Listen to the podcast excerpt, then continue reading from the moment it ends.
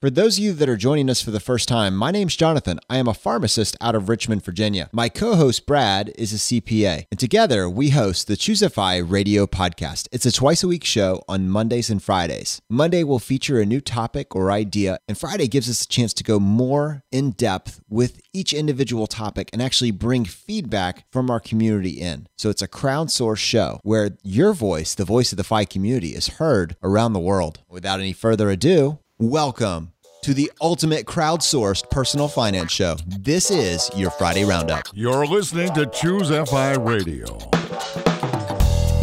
The blueprint for financial independence lives here.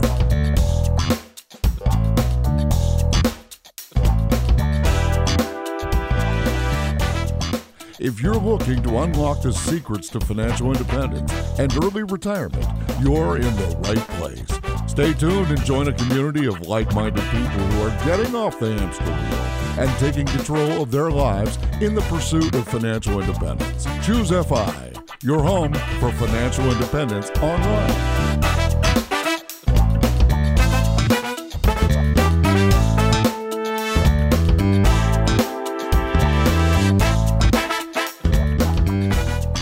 Okay, guys, welcome back. Congratulations. You made it to Friday. Your weekend is eminently here. With me today, I have my partner, Brad, here with me in the studio. How you doing, buddy? Oh, I'm doing pretty well, Jonathan. Now, wait a second. I happen to know for a fact that that is totally untrue. You've been feeling like garbage all weekend, but I appreciate you humoring us and coming on the show today. I know you've been battling a, a fever and a, a, kind of the whole nine yards for the last couple days, right? Yeah, it's been a weird week in my house. My uh, my kids got this horrible like fever for a bunch of days. And Laura and I thought we both escaped it, but unfortunately I succumbed. And uh, yeah, just haven't been feeling well the last couple days. So if I sound a little different or I talk a little less than normal on this podcast, I apologize, but you'll get to uh, be regaled by Jonathan for, for more of the time here today. yes, this can be the Jonathan show today. No problem at all. Hey, works for me. okay. So, if we're not going to talk about you, let's talk about me for a second. So, my wife, my son, and I went for a run slash walk down at Pony Pasture, which is a combination of walking paths and trails and road that go right along the James River. It's also a fantastic place to go tubing in the summer. Those of you that are familiar with the Richmond area may have been there. Very, very cool place. And on our way back from this run, we actually noticed this woman that had apparently broken her ankle. And she was being helped back to the parking lot, which was still like three quarters of a mile away by, I guess, a fellow and, and I guess her daughter. And frankly, they were struggling. So I offered to pitch in and help. And I realized, you know, it's one of those no good deed goes unpunished type things. I realized like 30 minutes into this that we'd only made it like two football fields and we had like a quarter to a half mile left. Disaster. But I looked back and my son is in this Graco jogger stroller. And frankly, out of self preservation, I asked my wife if she would hold our son. And we then offered to use the Graco as a medical stretcher, which worked absolutely perfectly. And we breezed through the last 15 minutes or so. It was funny because it reminded me of those old trusted everywhere commercials that you used to see for batteries like Duracell, trusted by emergency response teams everywhere. But yeah, uh, just want to give you guys a shout out. You made a you made a very sturdy product, and it saved my butt the other day. Part time podcaster, part time superhero. Yours truly, Jonathan, choose FI. Very impressive. Thank Very you. impressive. Thank you. So I know that this past Monday we released the second part in our series with JL Collins, the stock series, and it was focusing on this idea of a 1929 situation and what if a crash is coming. Now I want to go ahead and say this we are not these particularly pessimistic people. In fact, I think we're very optimistic people about the future and what it holds and what it means to embrace this FI philosophy for your financial future as well as every other aspect of your life. It's a superpower, right? But it's such a valuable conversation to have because learning from history can help us with our mental game as we go into an unknown future. And that's what this conversation did. It allowed us to explore with the author, J.L. Collins, The Simple Path to Wealth, explore what happens when the market goes through a 50% crash.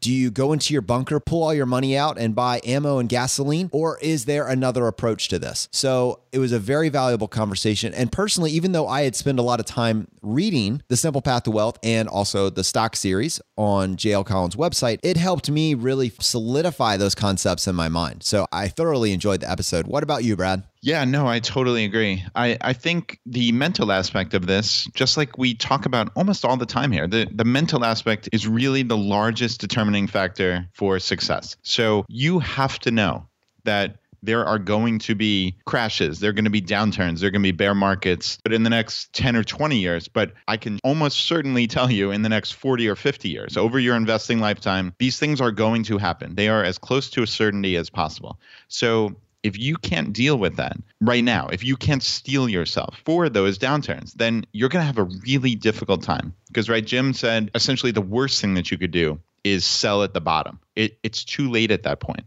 and you've screwed yourself. You need to you need to really stay the course. So I think even just looking at my investing lifetime as a quote unquote adult, since I graduated college, there more or less I, I, basically just missed the tech bubble crash around 2000 2001 but but that happened. And then the great recession of 2007 2008 and i mean that's just in my fairly short 15 or 16 year investing lifetime. That's two fairly calamitous things. But yet because my savings rate is so significant because i've been living this FI lifestyle my net worth has skyrocketed so, I mean that that kind of brings me to that illustration that Jim talked about, right? The the 40 years from 1975 to 2015 and his time machine. And he painted this picture of all these horrific things that happened over those 40 years. But even still, stocks earned just under 12% per year. And that is truly remarkable thing. So I know, Jonathan, I, I talked about a bunch of things there. I'm sure you want to uh, unpack a little bit, but I'll throw it over to you. Yeah, I think it's going to be really cool for us to take a few minutes in this particular episode and get a chance to maybe throw some actual numbers in there eh, as to what that might actually look like and explore the psychology for a few different cases a little bit more specifically than maybe we did in that exact interview. The place I want to start is for the person that's in their 20s or 30s that's seeing the stock market right now and saying, well, I've finally made my first $10,000 and I have enough to invest in VTSAX. I can buy that, that VTSAX fund and I want to get this ball rolling. But they're like, but the market's so high. What if it goes down? It took me so long to earn this. This represents a year of my life and I'm putting it in the market what if the market tanks? And I think that if you listen to that episode, it came across that that is a real fear and it's an understandable fear. But if you truly heard what we were trying to get across in that episode, you would hear that that frankly, if you're a 20 year old, that is literally the best thing that could ever happen to you. Now just pause on that for a second and then we can dive into that and explore that a little further. Bum bum bum. yes, perfect. All right, let's let's take that piecemeal. You have ten thousand dollars. You're 20 years old. You invest it right now while the stock market is at or near it an all time high, and then tomorrow it tanks, and your ten thousand dollars, your blood, sweat, and tears, your ten thousand dollars is cut down. It's lost 90 percent of its value. You have 10 percent of it left. So you have $1,000 in that VTSAX fund the reason you have to learn to look at this a little bit differently is because that did not go to zero it got cut by 90%. Now, here's what you have to do you have to realize that you still own the exact same number of shares that you did before. Forget the value of the account. You don't care about the initial value because you're not retiring now. You're retiring potentially 10, 20, 30 years from now. But what it means is that VTSAX or any individual broad based index fund has gone on sale by 90%. And you have either this short term window or maybe potentially a 10 year or 20 year window that you are going to get to purchase it at these depressed prices. So now when you put your next $1,000 over the next year into the account, assuming that it just putters right around the bottom there, every additional $1,000 that you're putting into this, you're, that you're investing is purchasing the equivalent of what you were getting for $10,000 the year before. Now, follow me on this. That's why JL said the best thing that can happen to you as a young investor is for you to have a market crash. If you have to choose between you putting your $10,000 in and it going up and continuing to go up 2 to 3% every single year for the next 20 or 30 years, if you could instead pick between that being one scenario and the other scenario being where you put $10,000 in and the next day it crashes and it drops by 90% and then it putters along the bottom for an extended period of time while you're continuing to add new money in, that's the scenario that you want to pick. Now, either of those could happen. It doesn't really matter. But for you to be able to mentally comprehend that and get excited about that possibility gives you so much power and so so much more courage than if you're just blindly looking at a number, thinking to yourself, the stock market's so high. I can't imagine it going higher. Yeah, I mean, there's no way to time the market, which is what that last thought kind of implies. It's so high, I can't imagine it going higher. You have no idea just like Jim mentioned in the episode, the stock market is at an all time high, but this might be the lowest that it ever goes, right? We have no idea. It could go on 10 more years going up and then have a crash. But still not reach today's point. We we literally have no idea, and that's that's an important point. And also, I think to take a step back on what Jonathan's saying, because what he said was so crucial, is that when you're buying VTSAX, you're buying a tiny little piece of every publicly traded corporation in America. And in his example, when you spent $10,000 to buy X number of shares of VTSAX and in turn all those American companies, you were fine paying it. But then if it dropped 90%, then $1,000 buys that exact same amount of all 3,000 plus of those US companies. And that is a remarkable thing. So, like what Jim kind of alluded to in the episode was that as long as you believe in the resilience of America and the American companies. Now, obviously, if something absolutely truly catastrophic happened that America or the world would never recover from. Well, I think we have bigger issues than what's happening to VTSAX. Dude, right? if it so, happens, I hope it's a zombie apocalypse. I, I don't know. There's like some part of me, if I can pick how it happens after all the time I've spent watching Walking Dead, please let it be the zombie apocalypse. Do we get to pick? Yeah, man. That, that, that would be pretty cool, man. no, but seriously, right? Like that's what we're, t- the level of stuff we're talking about here. The thing that I wanted to focus on just a hair more was this idea yeah, of a black swan event. So, there are plenty of people that have drawn up the doomsday scenario. And, and it's reasonable to have that conversation, to talk about the what ifs. The problem is, if you spend all of your time, all of your focus, planning on how to prevent this incredibly rare but theoretically possible scenario, then Jim's point is you're leaving so much money on the table. So follow me on this. You're saying, I believe in my heart of hearts that there is at least a 0.1% chance that over the next 10 or 20 years that we are truly going to see Armageddon. Uh, that is what I believe. And, and as a result of that, I, I don't believe that this scenario that you have laid out will work. So, because I believe that there is this, if that 0.1% possibility chance happens, I think the best play is to go arm up on gasoline, to go arm up on beans that won't go bad, to build a bunker in my backyard, and to hedge up on gold and silver. You can do that. But by placing all of your energy, time, and money into that, if you're right, great. I hope that it works out for you. But if you're wrong because you've bet on the 0.1%, anybody else that bet on the 99.999% chance, which one of those, you know, one person's going to be wrong and one person's going to be right. And if you are right, you're maybe marginally better because essentially if the whole world tanks, you're screwed either way. But if you're wrong, you have left probably hundreds of thousands, if not millions of dollars on the table by planning your whole life around a black swan event, which we started the conversation conversation by saying is an incredibly small percentage chance that that could happen. Possible, but theoretically, I could go buy a lottery ticket and win million dollars tomorrow, two million, ten million. Also, incredibly rare. I would rather put my time, money, and interest into a much more predictable outcome like the simple path to wealth. Yeah, I think the kind of like betting aspect of it is is really an essential point here. Of course, there are rare scenarios, these black swans, in just about every walk of life, but you can't let yourself be consumed by them. That's a terrible way to go through life. That kind of bizarre scenario that you set up of the prepper and their guns and oil and food. And I can understand that, I suppose, from a, a slight theoretical perspective, though not the silver and gold. I think that's if we're talking zombie apocalypse, that those kind of trinkets well, aren't. Zombies matter, don't right? like gold. They, it's a rare commodity, you know. Yeah. yeah. I, I don't think they watch Fox News. Zombies don't watch Fox? No. no.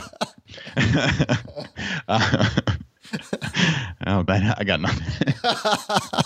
oh, man, this is funny. Uh, but anyway, you, you, just can't live your life like that. We're talking you make the best decisions with the information at hand. I think that's that's kind of how you have to look at life. And I mean, sometimes you make the best decision and bad things happen. You could play poker and you can play 10 hands and have the best odds in each of those 10 hands and lose them all. That's theoretically possible and very conceivable if you play over a short enough period of time, over 10 hands.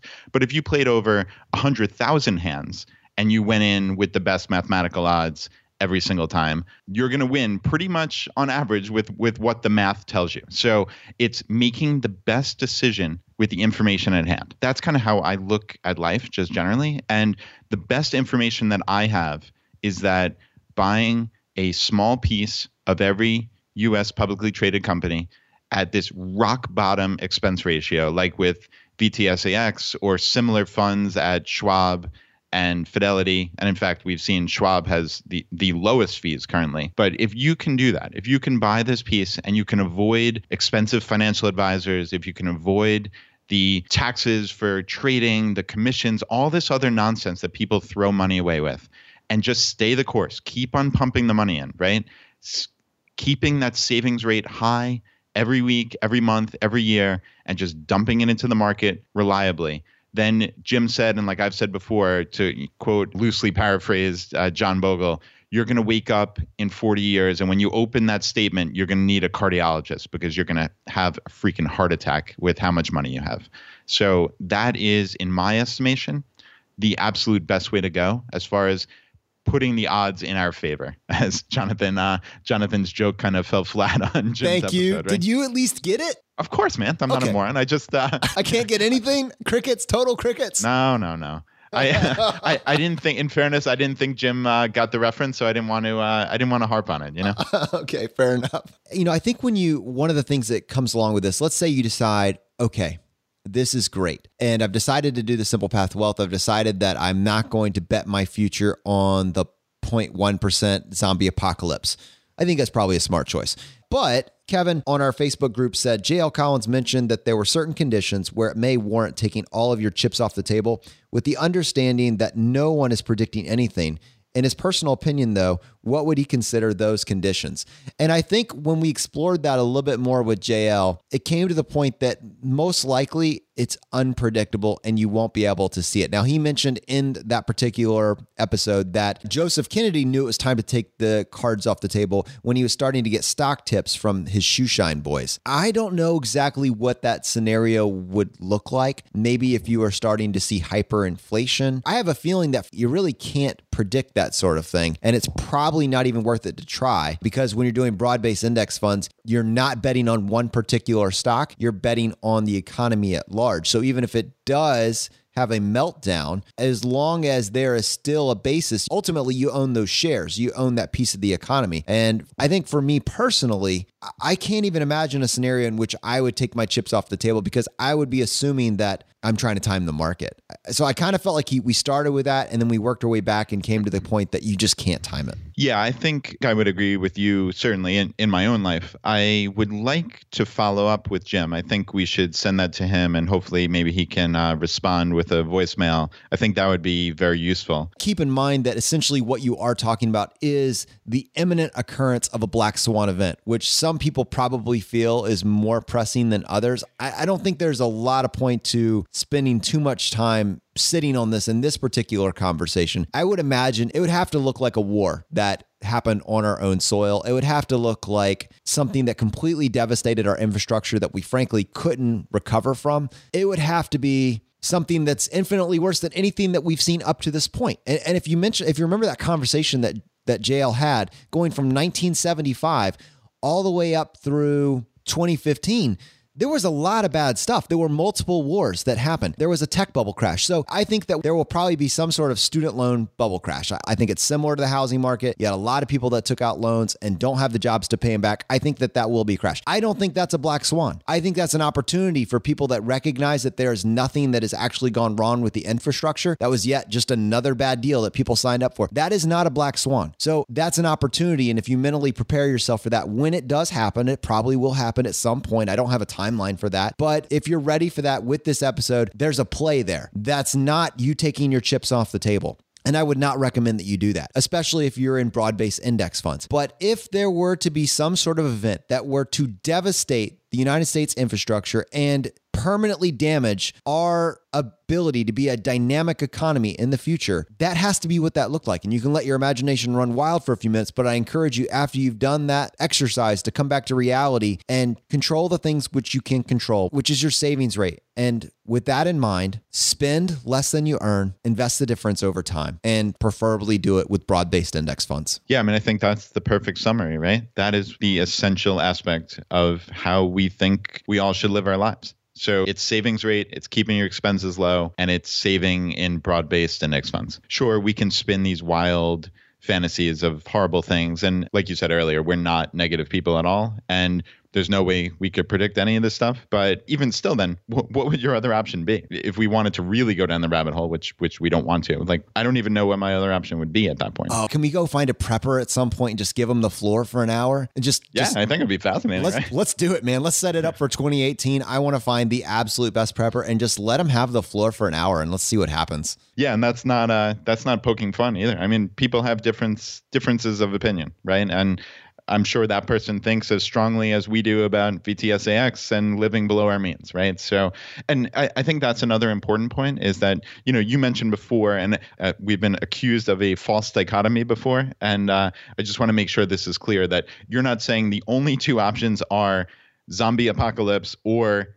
follow VTSAX and only VTSAX or Jim's opinion, right? Like people of good faith can think there are d- different ways to invest, right? Some people like to invest in bonds, some people like to invest in international, and, and that is all legitimate. I mean, some people like to buy individual stocks, right? So that's fine. I mean, that's not what we advise because, again, I look at life kind of like a bet. So the best information that I have is that I cannot outperform the market with my limited intelligence and limited knowledge. So why even bother when you look at the stats and you see X percent, you know, depending on the the research study, it's somewhere in 90 plus percent of people perform better when they just buy a broad-based low-cost index fund than trying to get miraculously lucky and outperforming themselves or even luckier and finding some financial advisor that can do better, right? So I'm not going to bother with that because simplicity is important to me. So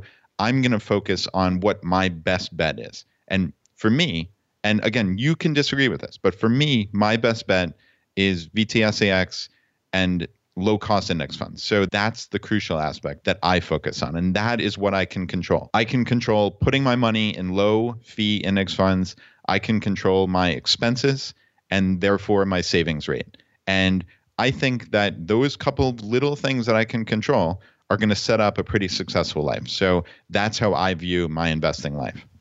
And I know that there are people that do more creative things, that do more complex things, that maybe take a more advanced approach. And like you said, because in many cases in the FI community, it's still based on an extremely high savings rate, they're going to be fine. But this idea of simplicity is so powerful. If you only have one bet and you're either going to hit it or you're not going to hit it, I would rather take the sure thing, and that's the simple path to wealth. Now, if you have a high enough income, and you want to spend the time doing it. I don't have a problem with someone saying, "You know what? I'm going to take the simple path to wealth for for 70% of my path or 80 or 90% of my path and then I'm going to have a small pie over here that I'm going to explore some more creative things where if I burn out and it fails, it's not going to prevent me from hitting my number, but maybe there's a higher return. A lot of people make choices to do things that are not the simplest approach, and, and that's completely fine. But if you have one bet and it's all or nothing, you want to give yourself the best chance for hitting your FI number, it's got to be the simple path to wealth. For the retail investor, this is the best path that you could hope for. Now, you can tweak it at the margins. There's room for intellectual differences at the margins of which broad-based index fund you use. You hear that Buffett himself says S&P 500 and Jim says VTSAX. You hear people say that maybe you should have a little bit more international or maybe you should place some extra weight in mid cap or small cap. But in general, these broad-based index funds more or less come as close to guaranteeing you an outcome as you could hope for. So, with that in mind, I want to move to this next thing, which is this idea of rebalancing. So, Nancy had this feedback and she said, I greatly admire JL Collins and I enjoyed the podcast, but I do feel that he missed the mark somewhat in the discussion about asset allocation and the role bonds play. His discussion about asset allocation mainly focused on people panicking. Could they tolerate volatility? i.e., not sell when the market is down, people being too nervous about a high stock allocation. In the wealth preservation stage, money is not going into the portfolio, it's only coming out. And it could be coming out when the market has tanked, thereby locking in losses. Even if you don't panic and sell, no money is going into the portfolio to balance this out. And it could be years until the market recovers with withdrawals that you're with withdrawals that you're living on coming out all that time. Bonds play a critical role in dampening the volatility, which I will say Jim did specifically mention, and reducing potential losses being locked in. It's not only how comfortable you are with volatility, it's whether you can afford it. It sounded like Jonathan asked him specifically about that point several different ways, but I don't think JL ever really made this point or explained how this works. Don't take more risk than you can afford, especially in the wealth preservation stage, and don't take more risk than you need to if you have enough. Why take a lot of risk? But I just want to reiterate that I enjoyed the podcast overall. Nancy, I think you hit on a lot of points that I was feeling as well. And frankly, I listened to the episode probably five or six times just while I was editing it, while I was trimming it up and getting it ready for publication.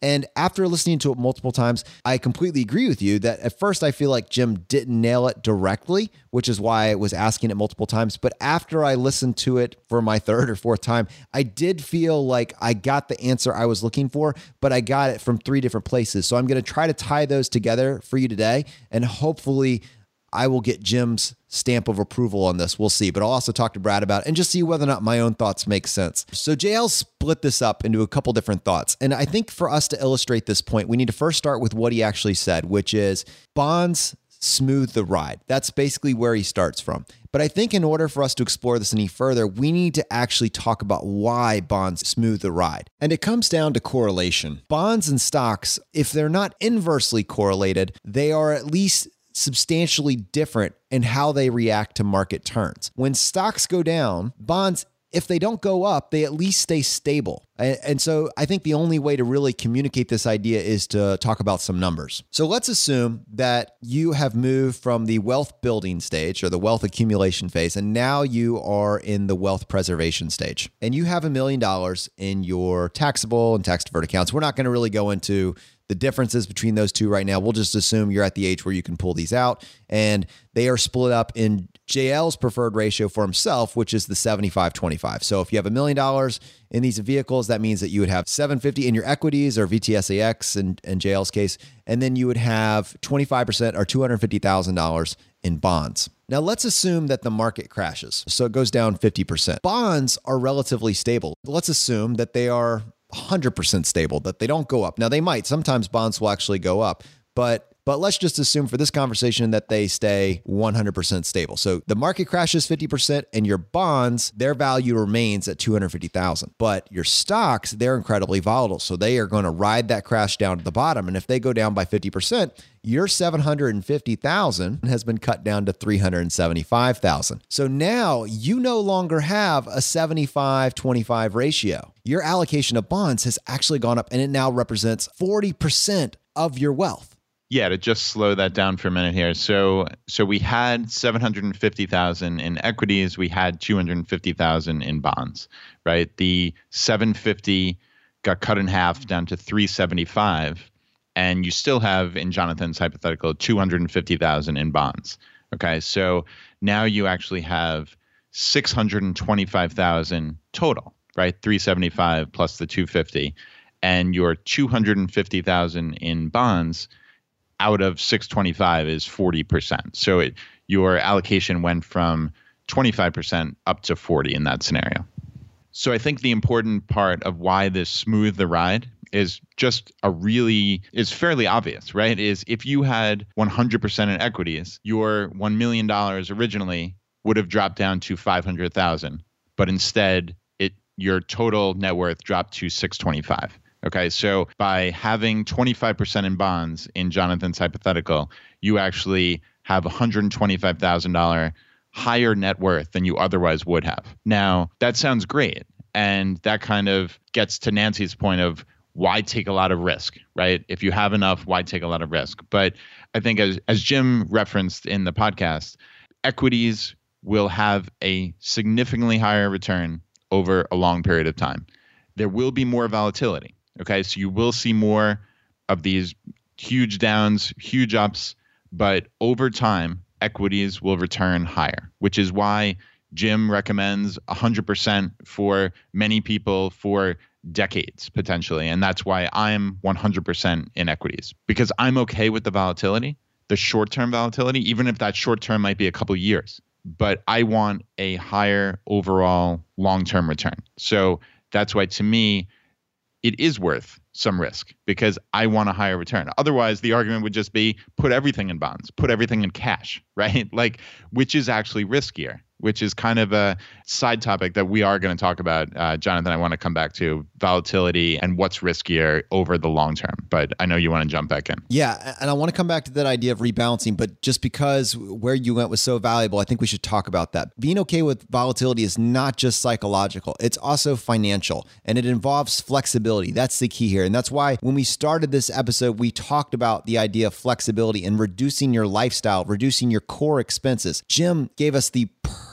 analogy for the difference between the person that has the sixty or seventy thousand dollar lifestyle, but they can cut it down to thirty if they need to, as opposed to the person that has a forty thousand dollar lifestyle, but they need every single penny of that in order to maintain that lifestyle. And so those are the two different situations in which the person has more flexibility, and because they have more flexibility, they can tolerate more volatility. And if you have that flexibility, that allows you to accept higher levels of risk because you are able to pivot with what the market does and make adjustments to your lifestyle. And that, once you bring all those tools together, that's going to be what's going to allow you to determine your asset allocation and your ratio of stocks to bonds. The more volatility you can tolerate, the less conservative you need to be. I could talk about this much more. I hope that that's enough to communicate the point. But when you have this person or persons over the age of 60, maybe 70, 80, their ability to scale their lifestyle to reflect the returns of the market, that is going to directly impact how much volatility they can accept. And if they have no margin in their life, they have nothing that they can adjust,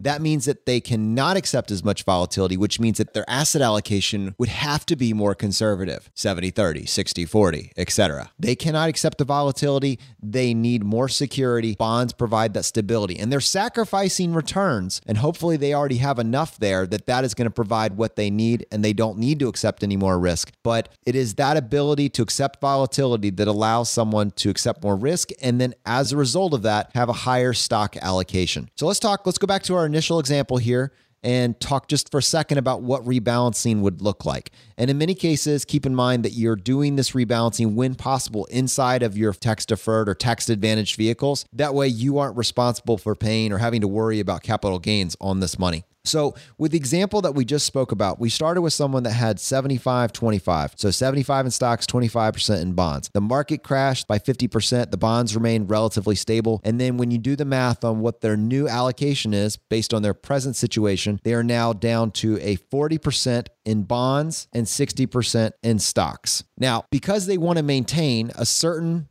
allocation. In this case, JL decided on 75 25 based on his own current risk tolerance. And as you know, he's into geo arbitrage. He has a little income coming in the side. He's perfectly willing to adjust his life to current circumstances. It makes sense to me that he can absorb a little bit more risk. He is going to do some rebalancing and he is going to do that inside of his tax advantage vehicle. So, what he's going to do is he's actually going to sell some of his bonds, which are weighted at 40%. So, he is going to sell 15% of his portfolio and he's going to take that from the the component that was in his in his bonds and when he sells that he's going to take the proceeds from that and then purchase additional stocks which is because remember going back to this first part the stock market's on sale it just crashed 50%. He is able to now purchase more than he was before it crashed. And that is then allowing him to get his asset allocation back into line. And it is allowing him to then have more of the market for less. And so when the market does its thing and it goes back up, he is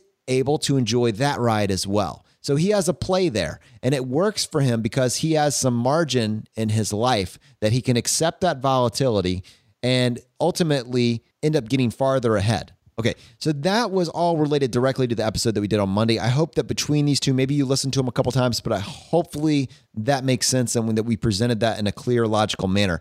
Uh, I think to maybe round this out, Brad, I know you have a couple practical examples that you're personally aware of that maybe you could share with us as well. Yeah, you bet. And and this kind of all ties into Nancy's question. I think it was a really intelligent question, so I appreciate it certainly. And I wanted to get back to the why take a lot of risk? And I think maybe the reason why Jim couldn't answer the question as specifically as as the two of you uh, certainly wanted him to is that it depends on the facts on the ground, right? I guess my parents are a perfect example. They, much to my chagrin, they had a financial advisor, though I'm happy to say they moved everything to Vanguard recently since my mom is a uh, Choose FI listener. Yay, so Mom. good job, mom. yeah, she did great. And uh, but yeah, they had this financial advisor. And what do these people do? They didn't spend 10 hours going through every detail of my parents' life. They gave them a little questionnaire and said, How aggressive or conservative are you? What's your age? You know, all this other nonsense. And my parents said they're conservative because they don't know anything about the stock market. I still vividly remember this is so pathetic. This was like the cautionary tale in my household in like the 80s or 90s, whenever it was. My dad bought Verizon stock because some bozo at his office gave him a tip and the thing plummeted and they literally never bought stocks again. It was this one thing that's seared into my memory. It's just so funny how that works. But they're conservative with their money because they just didn't know any better. Okay. And they're in their 60s. You know, they have some money in a couple IRAs, whatever. And basically, what this financial advisor did was put them into 100% bonds. Okay. So I think the return was something like, it was absurd. It was like 0.8% or something like that. And they were charging them a 1% advisory fee. Oh my So, so I mean, they were guaranteed to lose by definition. So the brilliance of this advisor was guaranteeing my parents to lose money. it's, so, it's not funny. It's so sad. I'm so sorry. But And wow. how many millions of people Isn't are there like, like a fiduciary responsibility or something like that? What is that? Well, I horrible. mean, listen, you know, I mean, they said they were conservative. They were in their 60s. You know, I can vaguely understand where the guy's coming from. I think it's, you know, You could make Her- more than that in your savings account, which is Oh, like yeah, 0.1 percent. I mean, Yeah. literally, if you're if you're if you're making 0.8 percent and you're they're charging them one percent fees under management, they're losing 0.2 percent. Like Yep. they could literally make more in a checking account. without a doubt. No question about it. So that's like the background. But when you actually go into their situation, my dad has a small pension and their expenses are pretty low. They live in a little condo and they just they live a fairly frugal life. And and this pension covers all of their expenses. So in all likelihood, unless something catastrophic happens to their health or whatever, they're probably not going to touch this money sitting in the IRA until they're required to for required minimum distributions. So, you know, that money essentially is going to sit there and grow for the rest of their lives. So, you talk about volatility, right? Like they actually have the risk tolerance of people much younger in that case because you know by definition if you if they kept it in this bond in these bonds with this advisory fee, the money is going to go down. Or even if we just say, just for sheer argument, it's going to stay the same. Okay, so just hypothetically, let's say it's $100,000 that hundred thousand is still going to be hundred thousand dollars twenty years from now. All right, but if they put it hundred percent in equities, hundred percent in VTSAX, I think there's a decent likelihood. Let's just say, for argument's sake, we always say eight percent is is the average annual return we would hope for over a 20 plus year period. Okay, so very general, but we're going to go with that. Okay, so using the rule of 72, which helps you determine how quickly your money will double. Okay, so you take 72 and divide that by your expected return. So in this case, it's eight. So 72 divided by eight is a nice round number, nine. So you would anticipate the, the money to double every nine years. So in an 18 year period, my parents' money would double from in the first nine years from 100,000 to 200,000 and then would double in the second nine years from 200 to 400,000. So that's the the quote unquote risky method, right? Because that's more volatile. And there's a good chance that 100,000 at some point will will dip or let's say it, you know, it doubled to 200, it might go down in year 10 to 150. That's volatile. But it's still at 150 whereas if they left it in their bonds, it would still be 100. So, which is truly riskier? So, they would anticipate over an 18 to 20 year period that it's going to double twice to about 400,000. So 400,000 in the quote unquote risky method or 100,000 in the safe method. Now, Jonathan, which is riskier? Yeah, I mean, it sounds risky to lose three hundred thousand dollars. Yeah, and that is a no-brainer and I think this is a crucial point for everyone listening maybe go back and listen to this again or just really think about it. Which is riskier? And another example is, you know, I listened to Noah Kagan's podcast, which is called Noah Kagan Presents, which is a really, really solid podcast. And Noah is a brilliant guy. I've heard him at keynote speeches at FinCon and, you know, in different podcasts and such. And I was struck by the fact that he said he keeps somewhere in the vicinity, I think it was 50 to 60% of his money in cash, okay, because he is afraid of the volatility.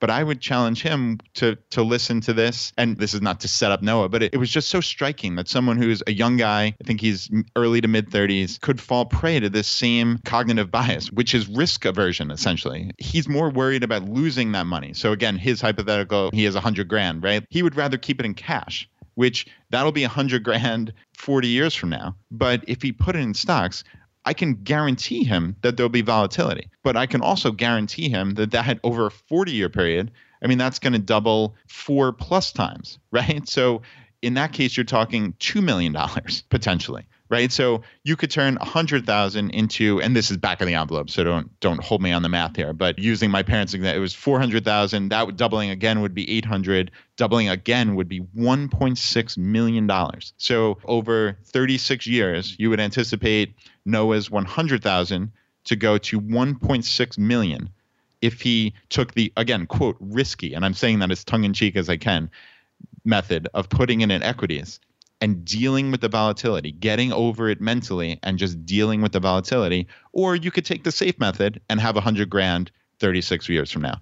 to me, that is such a no brainer, right? Yeah. You know, normally I just title these episodes Friday Roundups, which is great, but I may just retitle this episode, What's Your Risk Tolerance? And because this conversation is one that you need to listen to, you need to lock this down and understand that. Yeah, yeah, great points, Brad, all the way around. Just so many things to hit on here. And this feedback from the community does allow us to fill out this picture in a way that allows more people to grasp the concept. So, Nancy, we really appreciate you chipping in on this one. Yeah, and just one last point about about Nancy's post. She talked about don't take more risks than you need to. If you have enough, why take a lot of risk? And I think this maybe gets to the entire concept of the 4% rule. And maybe we can have Big Earn talk about this on a future Ask the Expert kind of call in. Wouldn't it be to, fun to have Earn and JL on the same call talking about this stuff? Oh, yeah. We should definitely. We should do a five roundtable, right? Think we're getting you and closer, I wanted man. to do that originally. Yeah, we're getting closer to making that a reality. I think there's actual real interest there. That could be a very real possibility for maybe next year. Yeah, I would love that. I would absolutely love that. But basically, to take Nancy's thought to the logical conclusion,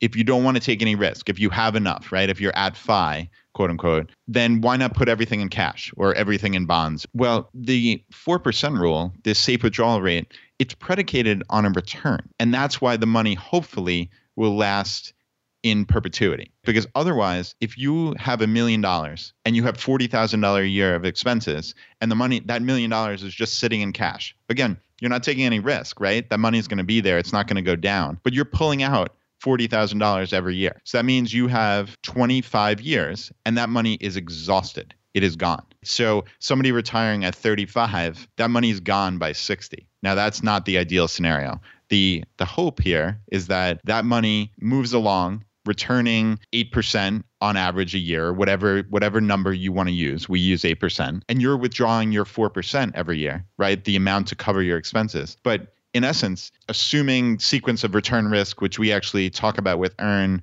coming up on Monday. So stay tuned with that. But barring any kind of crazy scenario, that money, your pot of a million dollars is actually not going down. That that's the beautiful thing, right? If you're returning 8% and you're only pulling out 4%, well, you're you're to the good there. So that's why I would argue again, this is like a, a, really larger point, and I don't have a doctorate in economics like Earn does. So take this for what it's worth, but it's really important for us to separate mentally uh, this concept of risk because I think there are multiple risks. And I think it depends on really how you approach this problem mentally. So to me, the bigger risk is losing that upside by not being in equities. Whereas someone who might be more of the loss aversion side might look at it as a risk that their money is going to be volatile and is going to temporarily go down. So I understand both sides of it, but to me the bigger risk is as I as I showed in those examples is sitting on your money in cash or in bonds and missing that huge upside over a 20 to 40 year period. So in essence, you have as Joel from FI 180 said this perpetual money making machine, right? This magic money making machine that in in this case potentially will never go away right? Like that's the hope is that you have this million dollar perpetual money making machine that spits off $40,000 a year checks. And if all goes well because you're not taking this loss aversion type concern of just sticking it in cash or under a mattress or wherever you want to put it but you're investing for the long term in the market there's a real good chance that that money making machine is going to last forever. And that is a really powerful concept and if you want to join the conversation, we encourage you to consider being a part of our private Facebook group where we have nearly 2,000 members. It's rapidly growing every single day. And this conversation is getting expanded, it's getting explored down into the details. People's actual unique scenarios are being evaluated, and great advice is being given by people that have been in the FI community for over a decade. Tons of knowledge here from bloggers, high level fires, accountants, just really magical stuff happening in this group that I'm so proud to be a part part of. Uh, we would love to see you there. So if you want to join us, just go to choosefi.com slash Facebook, follow the instructions there. We'll send you an invite. We would love to see you on the other side of that. So you if if you're checking in with us for the first time because maybe you listened to the episode this week or you found us from another source, thank you so much. The the fire is really spreading and it's amazing how these ideas have really captured the imagination not only of the FI community, but of people who are discovering FI for the first time, frankly, because of this podcast. It's very rewarding. Brad, we were actually mentioned on Forbes.com last week. Did you realize that? And no, I didn't. Yeah. They said that we were one of, I guess it was three or four podcasts for every age that they would recommend that you listen to and I wanted to read you their one paragraph synopsis of our show. Cool. Do tell.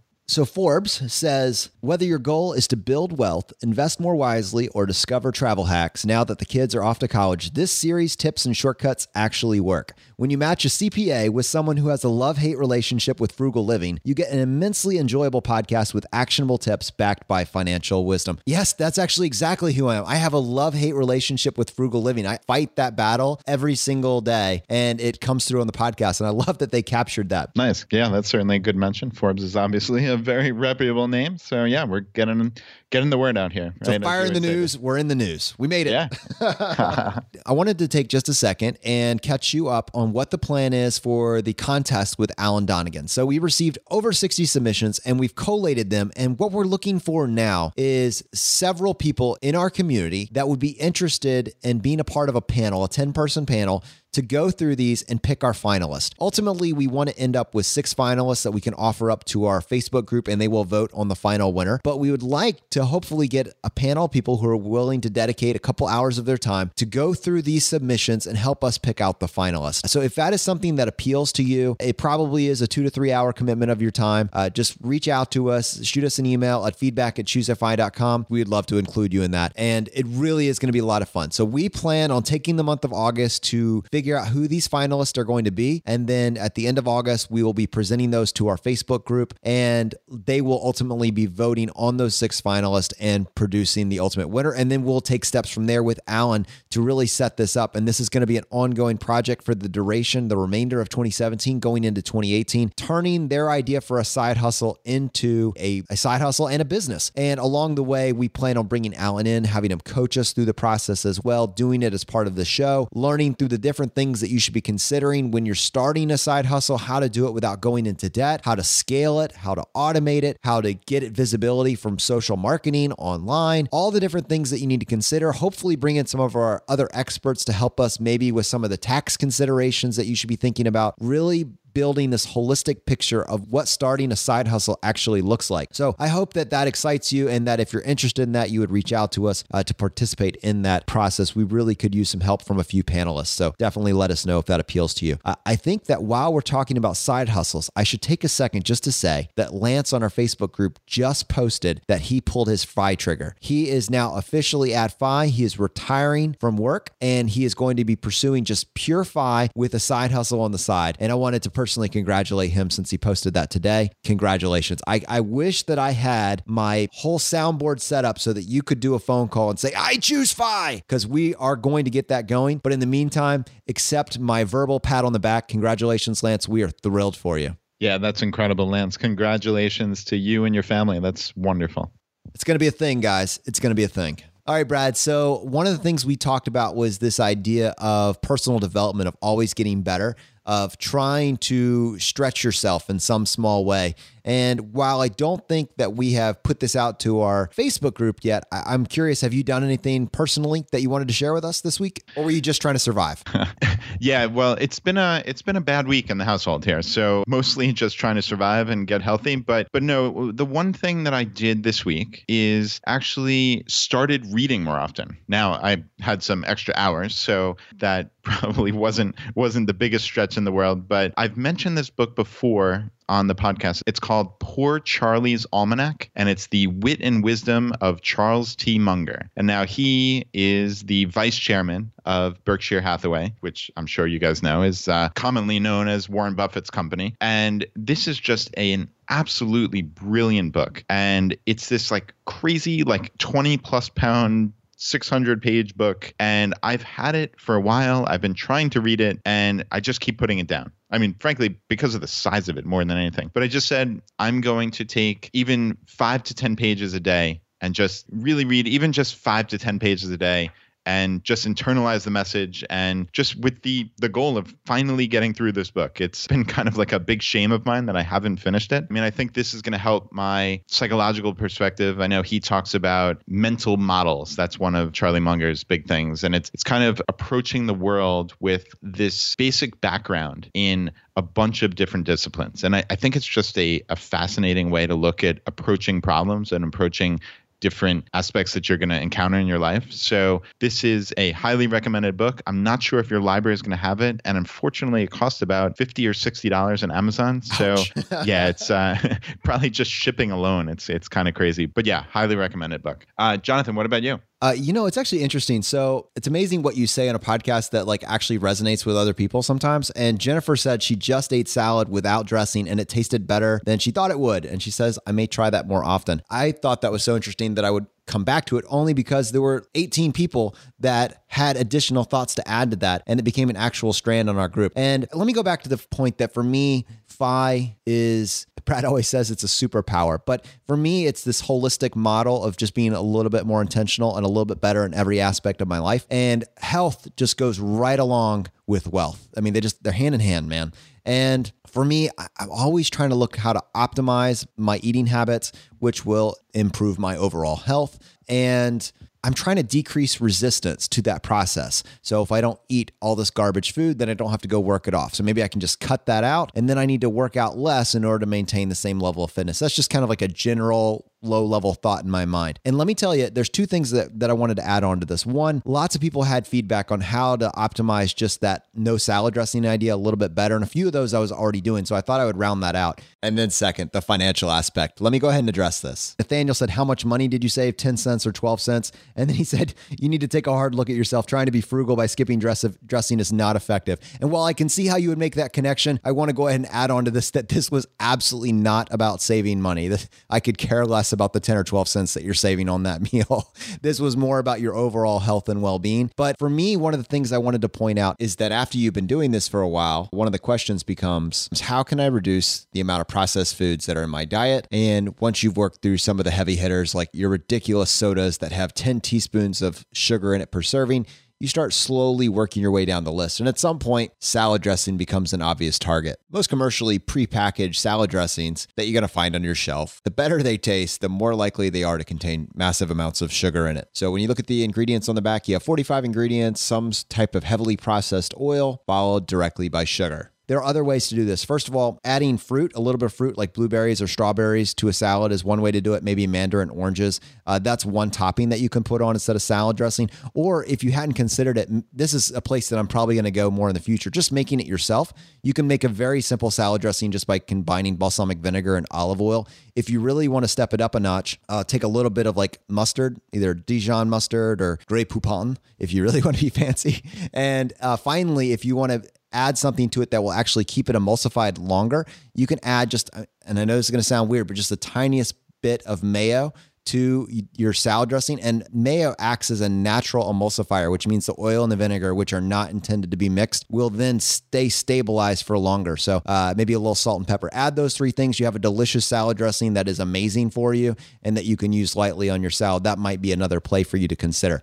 The other thing that I've been pondering over and over and over again, and actually it's become a running joke with me and my wife, is this idea of stimulus and response. And I think in that episode that we had with Dominic, he was talking about uh, how in his head he always says 95.5. That's fine. And that's really cool. I've actually just been saying stimulus response. Anytime I go to do something, especially if I feel like it's habitual and it's probably not for my better health, I've been asking myself, what was my stimulus right now? And then what is my natural response? And do I want to analyze that or do I want to do something different? So, for instance, when Danny and I are spending some time on the couch and maybe we're just about to watch TV, like one of us will raise our hand and say stimulus and it's just become this inside joke that we go and we try and do something else. And and that's kind of cool, man, that you can once you identify these habits in your life that maybe are not contributing to you being the best version of yourself, you can then just take a step back and say is there another action that would result in a happier version?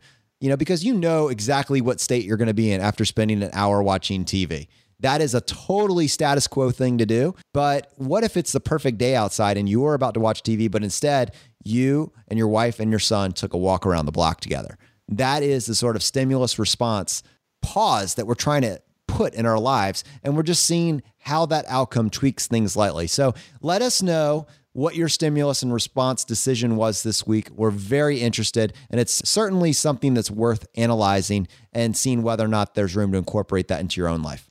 Wow, that's really powerful, Jonathan. That's cool that uh, you've taken what what you essentially learned from Dominic's interview and and put it into place in your life that quickly. I think that that is a huge change. I mean, I know my uh, my thing is slightly underwhelming here with uh, reading this book, but I hope people realize that that it can be something small. Like when I when I set that challenge, and and I I do plan to post this every single week in the Facebook group. So this is not just like a flash in the pan thing. I already have it in my Todoist, so it's a it's a recurring thing that I'm going to post every week to ask what you put into place this week that just optimize your life a little bit. And it could be something as simple as reading a book that you've wanted to for a while, not using salad dressing like like Jonathan said, or doing something that actually impacts your life, like having a focus on putting that space between stimulus and response. And I think Jonathan kind of touched on something important there with what Nathaniel said and about the what'd you say of 10 to 12 cents. And I think it's important to know that our goal here at Choose FI is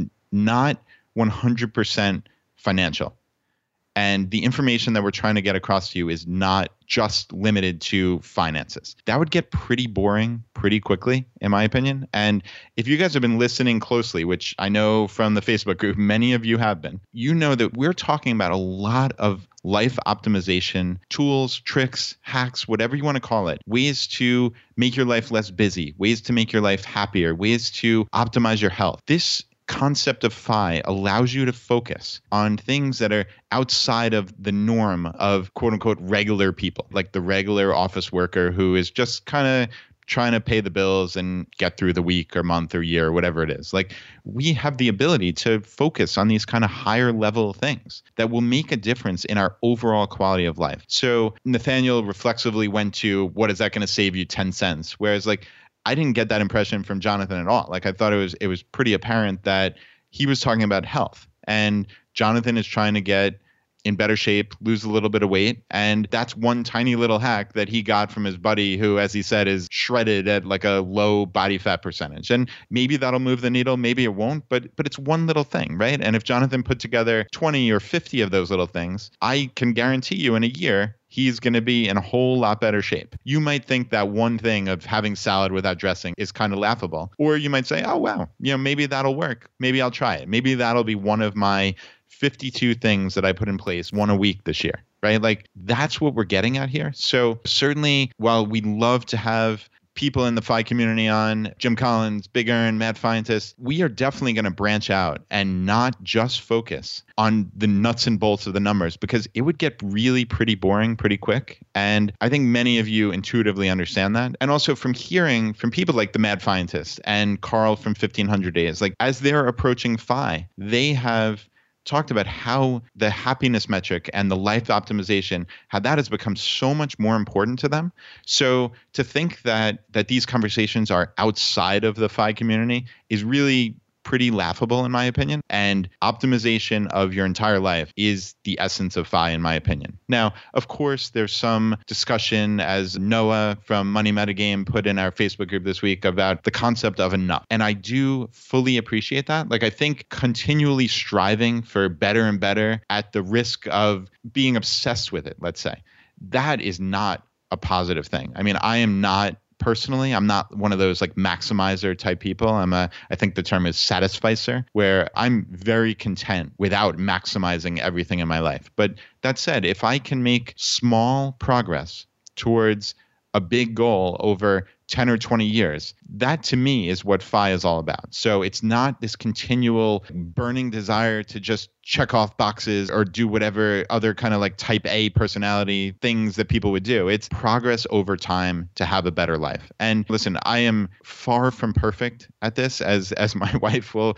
will tell you. I fall down on a lot of it and it's just trying to be a little bit better. So I did want to take this couple minutes sidebar to just talk about like the overall concept of what we believe choose is all about and to make you understand where we're going here. And this will always be a financial independence podcast, but financial independence is not limited to the nuts and bolts of of numbers. And let me just say that for you hardcore FI people out there, if you're not satisfied by the nuts and bolts that we're giving you this week and next week, JL Collins part two, follow it up sequentially by Big Earn talking about sequence of return risk. So if you're not satisfied by a JL Collins Big Earn, JL Collins sandwich, then nothing will satisfy you. So soak it up, my friends. And for those of you that like the cliffhanger, thanks for the feedback, guys. I try to throw you a little bit of a curveball there. And yeah, we weren't trying to be weird or jerks there or anything. It was just Jim is so kind with his time, and we just talked and talked and talked for hours, and we just couldn't make it one episode. So it was it was a logical thought to kind of split it up there. And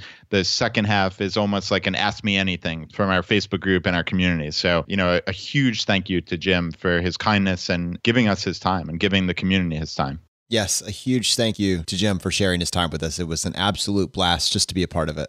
All right. And Brad, talking about that overall holistic picture, I know at least one person that totally agrees with you. So, would you like for me to start out by playing a voicemail? Uh, sure. Sounds interesting. To our audience, you should know that I am the official guardian of the voicemail. So many times this is Brad's first time hearing it when it gets played on the show. So, uh, yeah, enjoy, Brad. Good morning, gentlemen. This is Scott calling in from Santiago, Chile. I just wanted to thank you guys for an amazing episode. I was just talking to my girlfriend, Kristen, about it. She just flew to New York and listened to it as soon as she woke up. And we were talking how your podcast is really helping people create that happiness and that mindfulness in their working lives while they're on the path to fire. This way, when they reach financial independence, or they decide to retire early, people are already enjoying their lives and living a very happy, healthy, and fruitful existence rather than waiting till retirement and hoping that a magic bullet will come across and somehow creating this happiness just because they don't have to go to their nine to five hamster wheel. Sorry, Jonathan job. And I think really you're, you're doing everyone such a service in trying to incorporate these themes into the idea of financial independence because obviously there are tons of sites out there who just focus on the numbers and the spreadsheets and don't really look at the happiness. And thank you for all the wonderful recommendations for books. I think I have about three different books going, and hopefully we'll get Dominic's book shipped from New York when Kristen returns. Have an awesome day, and thanks again for what you guys do keep up the good work. That's awesome, Scott. Thanks so much for the feedback. And uh, that is uh, Scott Barrett in Santiago, Chile, who is my brother. Actually, that's uh, that's very very cool.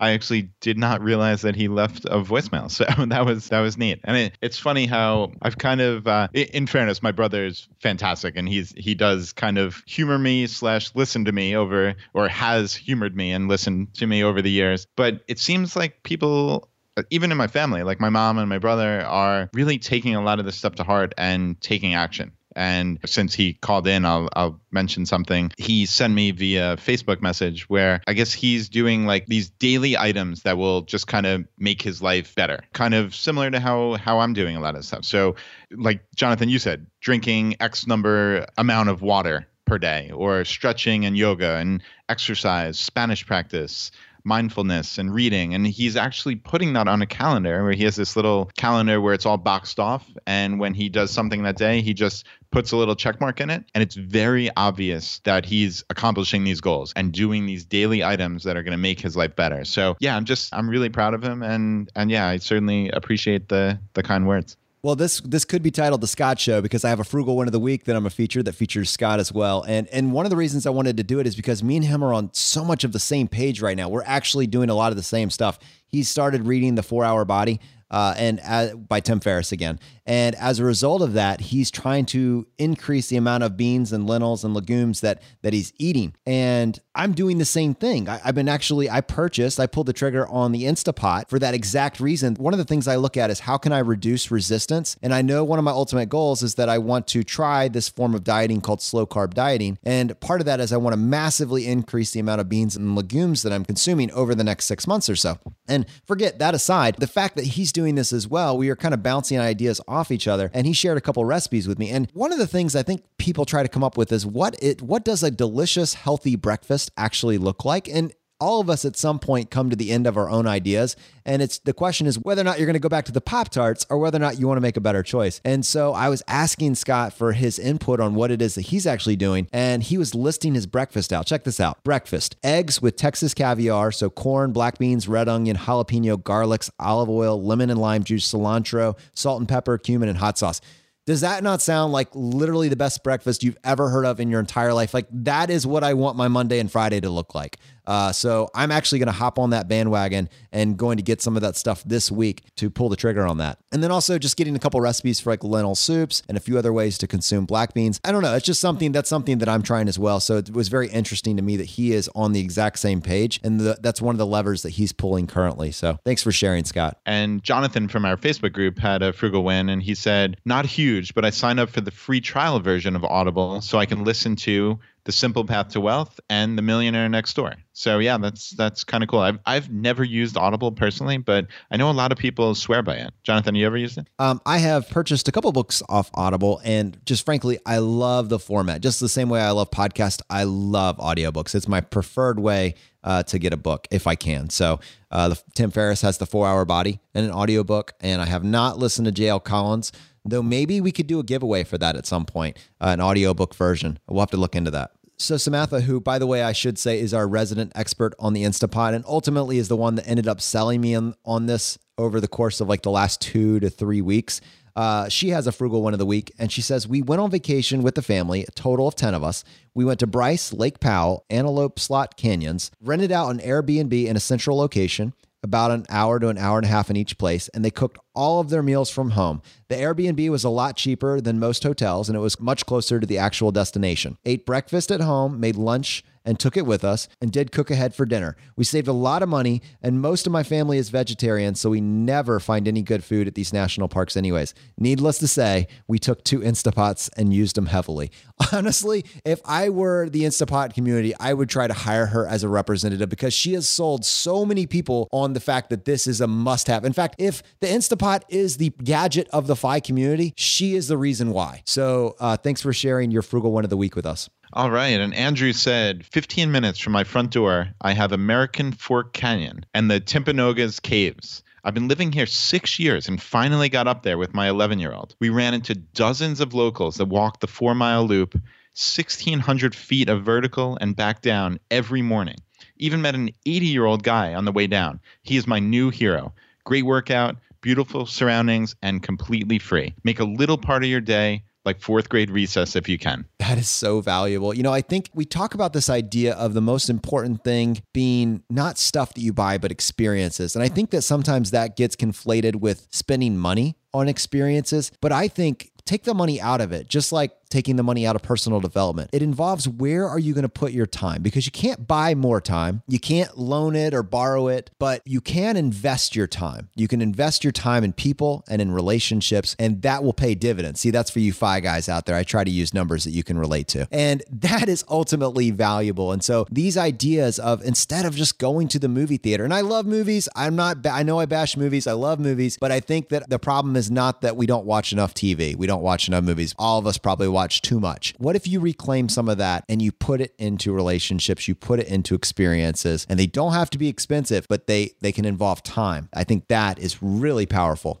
Okay, guys, so unfortunately, our 60 some odd minutes has come to an end, but we like to finish every episode by reading some feedback that we received on iTunes. And we actually do a drawing for a copy of a book that we found very useful. Uh, usually we do J.L. Collins' book, The Simple Path to Wealth. Uh, we also currently have several copies of Dominic's book, Design Your Future. And if you would like to enter in this drawing, all you need to do is just go to choosefi.com slash iTunes. Just follow the instructions uh, and it'll show you how to leave us a review. And then once you've done that, you would just let us know that you did it so we can match you up and you would just send an email to feedback at choosefi.com. Just give us the screen name or leave a screenshot that you left it. And every week we do a drawing for a copy of these books and we do one book for every five written reviews that we get. And Brad, how many books are we doing this week? We are giving away two books this week. Okay. All right. Our first winner is Scotty. And he said, This is the first review I've ever written, but felt compelled to do so. This show offers consistent quality week in and week out.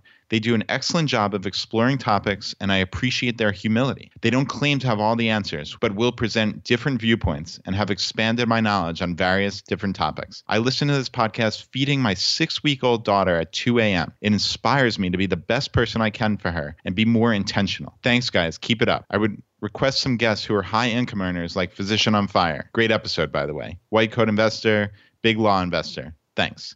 Yeah, that would be pretty cool. I, I wonder if we could get uh, either White Coat Investor or Big Law Investor on the show. I bet you we should we should reach out to them and see what happens. Yeah, and I think we're going to have uh, Jeff from the Happy Philosopher on in the near future. He was actually just a guest on the Mad Fientist podcast, and he's actually a physician as well. So while we're going to talk about a lot of kind of life optimization hacks, I know he can speak from a high income FI person. So I, I think that'll add some value as well. We also need to get an uber frugalist minimalist on board, like someone that's got it figured out for $10,000 a year, just to like, we need to see how far we can push the bar down. That would be very impressive. So we should someone should shoot us some recommendations. Maybe there's someone we can look into. And our final winner is Ryan. All right, and Ryan says the ultimate financial hack podcast. A friend recommended this podcast to me about a month ago, and I haven't been able to stop listening since the first episode. I'm 29 years old and never considered early retirement as a realistic option until listening to Brad and Jonathan unpack it. These guys are so selfless and are sharing this information for free. This podcast provides actionable tips in virtually every episode, and I have been able to implement many of them. At this point, I have changed my spending habits, started budgeting, increased my savings rate, and am thinking about how I can minimize income taxes thanks to this podcast. I've got my fiance on board, and we have a plan to accumulate our FU money and retire years before our peers. Thanks for everything thus far, and keep the great content coming. Yeah, it's picking up steam, guys. There's a lot of great content coming your ways. A lot of doors are really opening. And Brad and I, when we decided we were going to do this and make this our number one focus for the next however long it takes, we decided that we wanted to constantly be positioning ourselves to learn something new and then take what we learned, turn it into a conversation, and share it with you guys. And we love that you appreciate it and that you're benefiting from it. That is honestly what makes it all worth it. So the fire is spreading, my friends, and we'll see you next time as we continue to go down the road less traveled. You've been listening to Choose FI Radio Podcast, where we help middle class America build wealth, one life hack at a time.